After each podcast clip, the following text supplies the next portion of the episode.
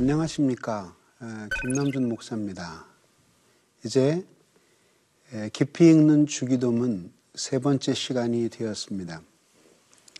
지난 시간에는 우리가 하늘에 계신 하나님이 라는 표현이 무슨 뜻인지에 대해서 생각을 해 보았습니다.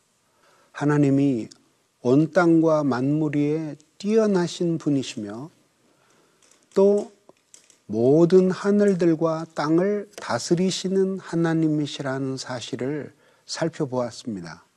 오늘 이 시간에는 세 번째로 어, 기도의 대상이신 하나님에 관한 마지막 표현, 우리 아버지에 대해서 살펴보도록 하겠습니다. 사실 기도라고 하는 것은 어, 기도를 들으신 하나님과 기도하는 인간 사이의 관계를 올바로 규정할 때에 어, 제대로 된 기도를 드릴 수가 있겠죠. 이 세상에 많은 사람들이 기도합니다. 모두 기원의 의미를 가지고 있죠. 그러나 우리는 그 모든 것을 기도라고 말하지 않습니다. 왜냐하면 기도를 들으시는 하나님에 대한 정확한 이해 없이는 많은 사람들이 비는 간구의 행위가 기도는 될 수가 없다는 것이죠. 자, 그렇다면 어, 예수님이 어, 우리가 기도할 때에 기도를 들으시는 하나님을 어떤 분이라고 생각하고 또 관계를 갖기를 원하셨을까요? 이 질문에 대한 답이 바로 우리 아버지라는 말 속에 담겨 있습니다. 하늘에 계신이라고 하는 이 표현은 모든 인간들 위에 뛰어나셔서 인간들을 초월해 계신 하나님을 우리에게 보여준다면 우리 아버지라고 하는 표현은 그 위대하신 하나님이 우리들 가운데 오셔서 우리와 함께 가족으로 살아가는 그림을 우리에게 보여주고 있습니다. 성경에는 아버지 되심, 다시 말해서 어, 아버지 됨 혹은 아버지이심에 관한 어, 네 가지 의미가 담겨 있습니다. 성경에서 하나님이 아버지시다라고 할 때에 첫째는 위격적 아버지 되심입니다. 이것은 무슨 뜻이냐면 하나님은 한 하나님이시지만 한 하나님은 성부, 성자, 성령의 위격을 가지십니다. 그래서 성부, 성자, 성령의 위격을 세 위격을 가지신 한 하나님이라고 해서 우리들이 삼위일체의 하나님이라고 부르는 것입니다. 자, 그런데 이 성부 하나님은 성자 하나님에 대해서 아버지이십니다. 이걸 위격적 아버지 되심이라고 부릅니다. 창조적 아버지 되심은 아, 하나님 홀로 계신데 이 하나님께로부터 모든 만물이 태어나요. 생겨나요. 더욱이 인간은 바로 이 모든 어, 만물 중에 하나로서 하나님께로부터 기원을 가져요. 그런 점에서 하나님은 모든 창조된 것들의 아버지이시죠. 세 번째, 신정적 아버지 되심은 이것은 신정 정치를 의미하는 겁니다. 하나님이 직접 다스리시는 신정 정치를 의미하는 거예요. 그래서 이거는 이스라엘의 예, 구약의 이스라엘에 하나님이 보이시지 않지만 이스라엘을 특별히 선택하셔서 그들을 직접 돌보고 다스리신다는 점에서 신정적 아버지 되심입니다. 양자적 아버지 되심은 이, 이게 구속적 아버지 되심이라고도 불러요. 자, 이게 무슨 뜻입니까? 양자라고 하는 게 뭐죠? 자기 아들이 아닌 남의 집 아이를 자기 집안에 들여서 자기 아들로 삼아 자기 다른 아들들이 누리는 똑같은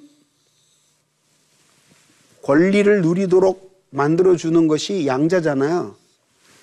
우리는 어, 죄 짓고 타락해서 하나님과의 관계에서 끊어졌던 사람들이었어요. 그래서 하나님과 상관없는 사람들이었었는데 그리스도의 십자가로 우리를 구원하셔서 하나님의 자녀가 되게 해주셨죠. 이것을 양자적 아버지 되심이라고 부릅니다. 이런 창조적 여기는 어, 하나님 안에서의 관계이고 여기서부터가 하나님 밖에 있는 인간과 세계와의 관계인데 이 양자적 아버지 되심의 위대함은 이 모든 것의 아버지 되심을 훨씬 능가하는 것입니다. 성경은 우리가 하나님의 자녀들을 양자의 영을 받은 사람들로서 하나님을 아빠, 아버지라고 부른다고 말합니다. 다시 말해서 하나님은 구원받은 우리들에게 당신의 아들의 영을 보내셔서 우리로 하여금 당신을 아버지라고 부르게 하신다는 것입니다. 또 아버지라는 이 아빠, 아버지라고 하는 호칭은 예수님께서 하나님을 부르실 때도 사용하시던 용어였습니다.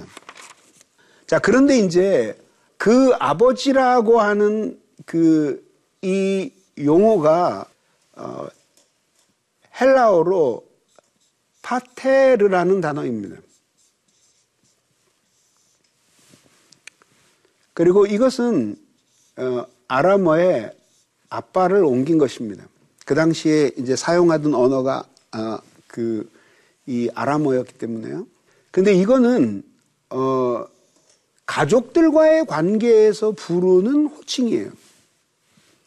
그래서 어떤 사람은 이것을 아버지라기보다는 아빠라고 부르는 것이 맞다라고 주장하는 사람도 있어요. 자, 이 유대인들이 당시에 사용하던 호칭에 대해서 우리 생각해 보겠습니다. 유대인들은 하나 이, 이 아버지라는 이 명사를 하나님에 대해서 사용을 했어요. 사용을 했는데 이것을 개인적으로 사용하지는 않았어요. 민족적인 관점에서 하나님이 이스라엘의 아버지시라는 생각은 가지고 있었지만 개인의 아버지라는 생각을 가지고 이 명사를 사용하지는 않았습니다. 그런데 예수님이 놀랍게도 이런 유대인의 전통적인 관습을 깨고 그리고 예수님을 예수님이 개인적으로 하나님을 자신의 아빠라고 호칭하는 거죠. 이것은 유대인에게 있어서 매우 낯선 것이었고 충격적인 것이었습니다.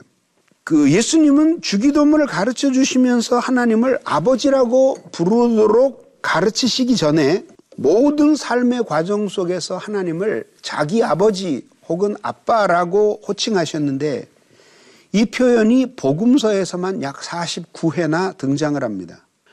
그래서 예수 그리스도께서 유대인들이 보는 앞에서 하나님을 자기 아버지라고 표현하셨을 때 이것은 두 가지 점에서 유대인들에게 충격적인 것이었다. 첫째는 이것이 전통에 없었던 일이었기 때문에 충격적이었을 것이고 두 번째는 이것을 사용하시는 방식이 가지고 있는 예수님의 친근성 이것을 보면서 사람들이 충격을 받았을 것이다 라고 생각을 합니다. 예수님이 우리에게 주기도문을 가르쳐 주시면서 어, 우리에게 하늘에 계신 우리 아버지여 라고 부르면서 기도를 시작하라고 가르치신 것은 이런 문맥에서 보면 아주 놀라운 교훈이에요. 다시 말해서 이스라엘이라고 하는 선택된 한 나라에 대해서 겨우 아버지라는 표현을 사용하고 있었지만 예수님은 주기도문을 우리에게 가르쳐 주시면서 당신의 마음 속에 있었던 기독교 공동체가 어떤 공동체인지를 우리에게 보여주셨는데 그 공동체는 모두 가족처럼 함께 있으면서 그 하나님 아버지를 이제 두렵고 무서운 하나님이 아니라 가족 관계에서 아주 친밀하게 자식이 아빠를 부르듯이 그렇게 사랑을 가지고 아버지와 관계를 맺는 그런 공동체가 되기를 원하셨던 것입니다. 여기에서 우리 하늘에 계신 우리 아버지라고 부르라고 하는 이것은 일종의 아콤모다티오입니다. 아콤모다티오라고 하는 것은 영어의 accommodation인데 적응이라고 우리는 흔히 이야기하죠. 근데 이것은 무슨 뜻이냐면 우리말로 표현하면 눈높이 표현이에요. 어린아이들이 너무 어려서 무슨 말인지 모를 때 아이들에게 알아듣기 쉽도록 약간 논리에는 안 맞는 것 같아도 아이들에게 이해할 수 있는 용어로 설명을 해주잖아요. 그것을 아콤모다티오라고 이야기하는 것이죠. 그러니까 예수님이 우리 보고 기도할 때 하늘에 계신 우리 아버지여라고 부르라고 가르쳐 주신 것이 바로 어, 하나님이 온 땅과 만물 위에 높으시면서도 사실은 우리의 아주 세밀한 삶 속에 간섭하셔서 사랑과 자비로 우리를 대하시는데 아빠가 우리가 넘어질세라 깨질세라 배고플세라 염려하면서 우리를 돌보고 친근히 하는 것처럼 그렇게 하늘에 계신 하나님이 우리의 아빠가 되신다는 사실을 강조하기 위해서 우리의 눈높이에서 이것을 교육시켜 주신 것이다 라고 하는 것입니다.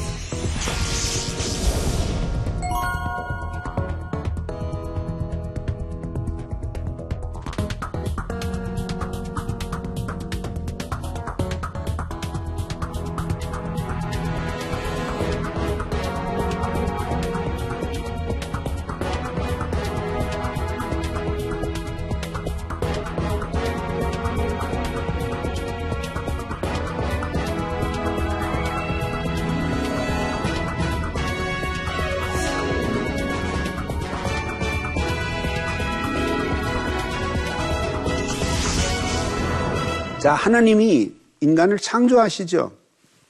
근데 제일 먼저 남자를 창조하셔요. 흙으로 사람을 빚으신 다음 거기에 생기를 불어 넣으셔서 요게 영혼이에요. 그래서 사람이 되게 하십니다. 이게 첫 번째 사람의 창조였어요. 근데 두 번째 사람, 요 남자였죠. 그죠? 두 번째 사람 여자는 이렇게 창조를 안 하셔요. 그리고 이 사람을 잠들게 하셔서 이 사람의 갈비뼈를 취하여 여자를 창조하십니다.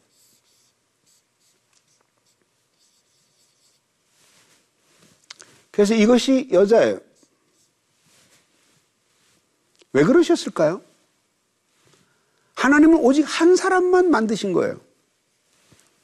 그리고 이후로부터는 이 두 사람의 결합을 통해서 자손들이 생겨나게 되는 거예요.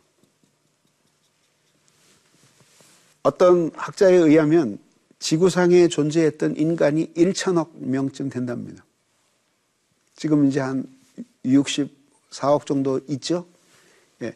이런, 이런 식으로 인간이 계속 생성이 된 거죠. 자, 이게 무슨 의미를 갖느냐 하면요. 하나님이 이 세계를 창조하실 때 의도하셨던 것은 모든 창조된 인류가 음?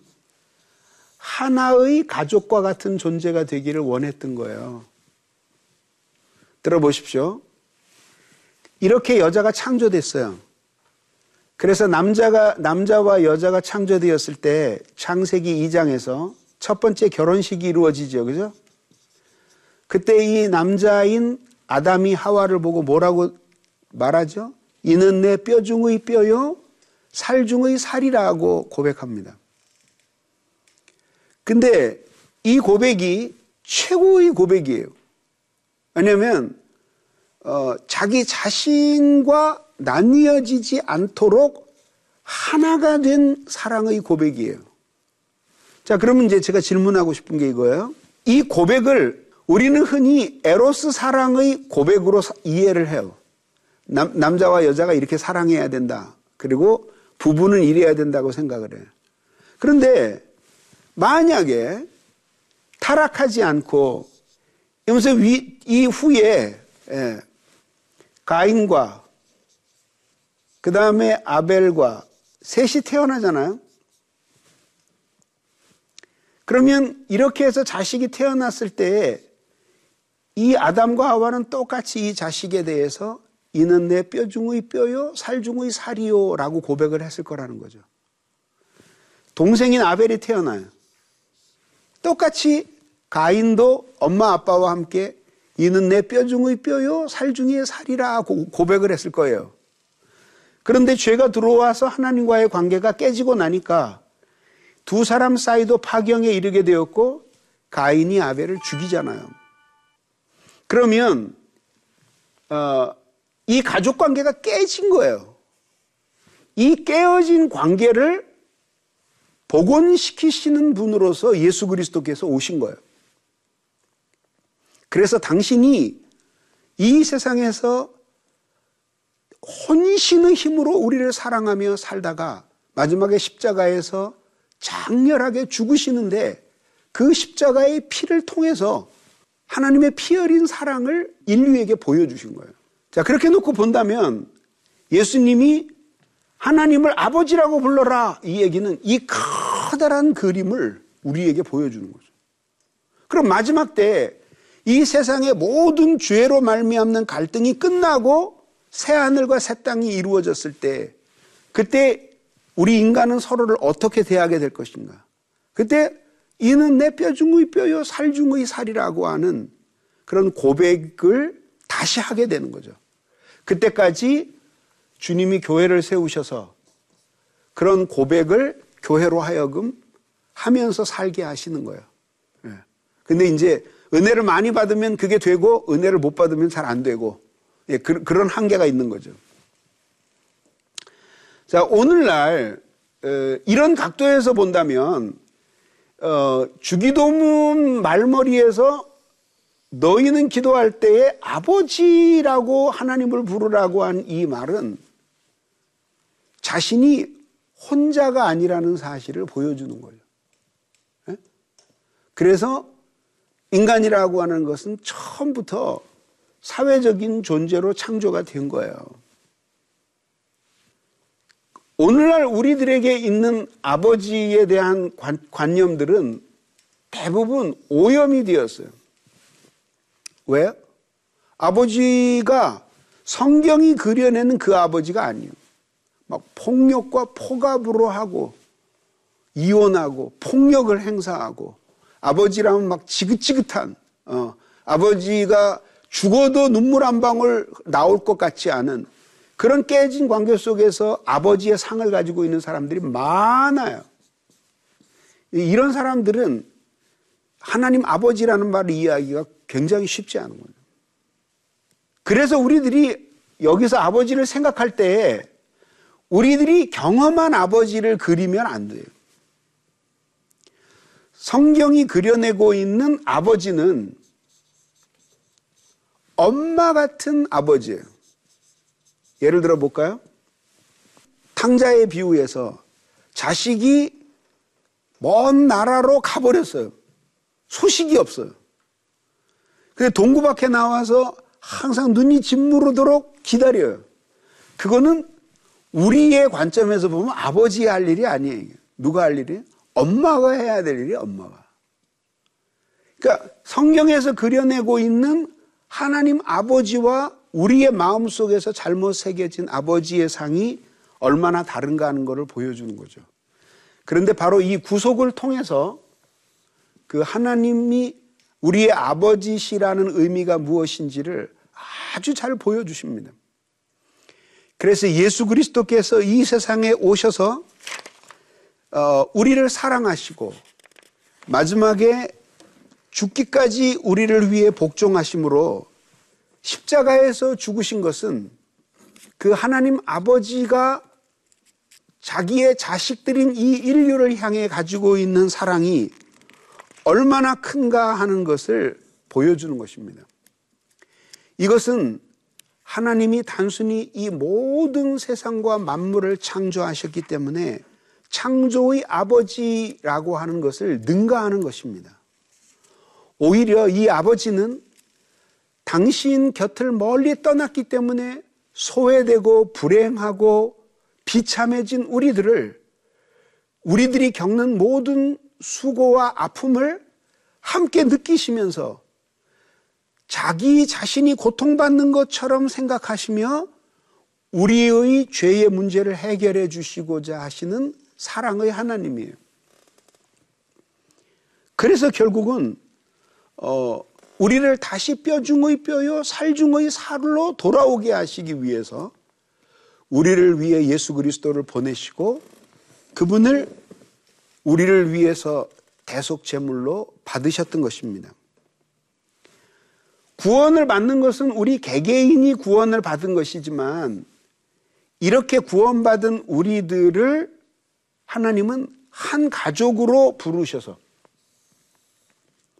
그래서 서로를 살 중에 살이요 뼈 중의 뼈처럼 여기며 함께 사랑하며 살게 하셨는데 그런 사회를 통해서 마치 삼위일체 하나님이 서로를 사랑하시는 것처럼 이 세상도 그런 사랑의 사회가 되기를 원하셨던 것입니다.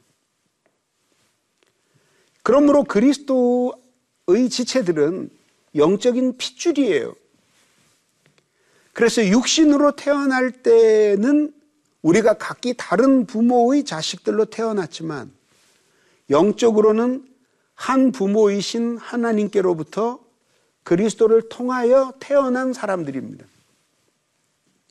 그래서 우리가 결국 하나님께로부터 끊임없이 은혜를 받고 사랑을 받음으로써 서로가 서로를 용납해서 하나님이 누구신지를 보여주는 공동체를 이 세상에 세우게 하시려고 예수님이 우리를 하나님의 자녀로 삼으신 것입니다.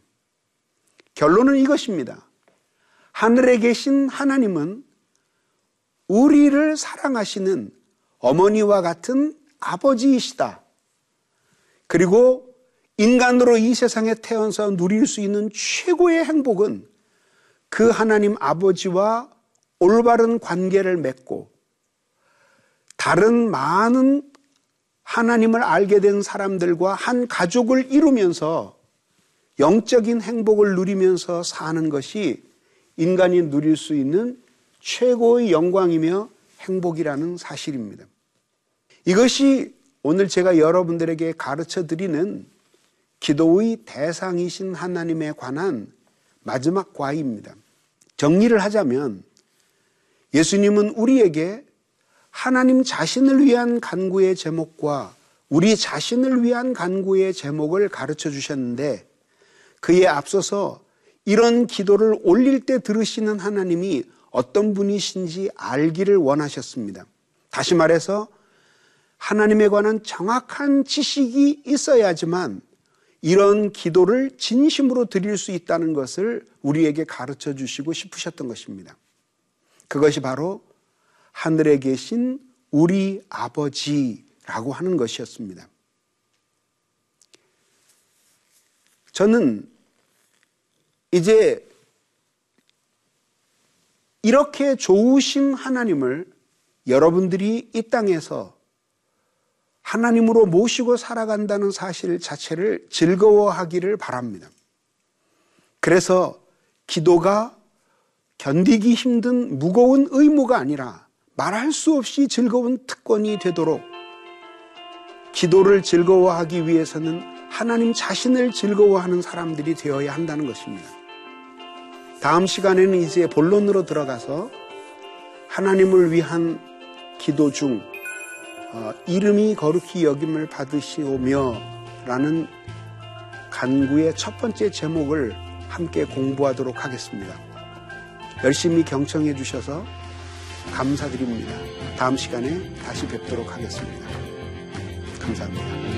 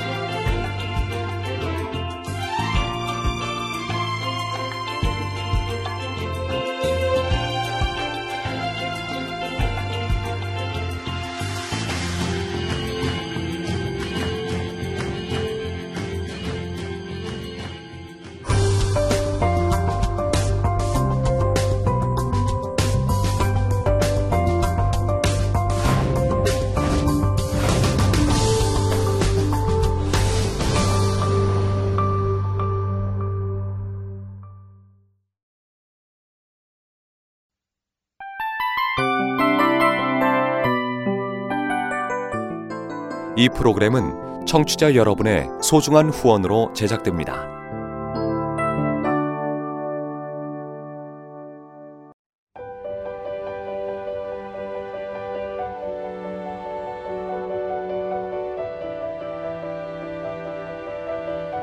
세상에는 수많은 교회들이 있지만 더 깊이 있는 말씀 강해를 찾기 위해 크기로만 교회를 선정하지 않습니다. 보다 좋은 영적 콘텐츠를 더 많이 나누기 위해 방송비를 받지 않습니다. 1년 365일 복음만 전하고 싶어서 우리는 광고를 하지 않습니다. 온누리의 복음을 땅끝까지 CGN TV와 함께 땅끝 선교사가 되주세요.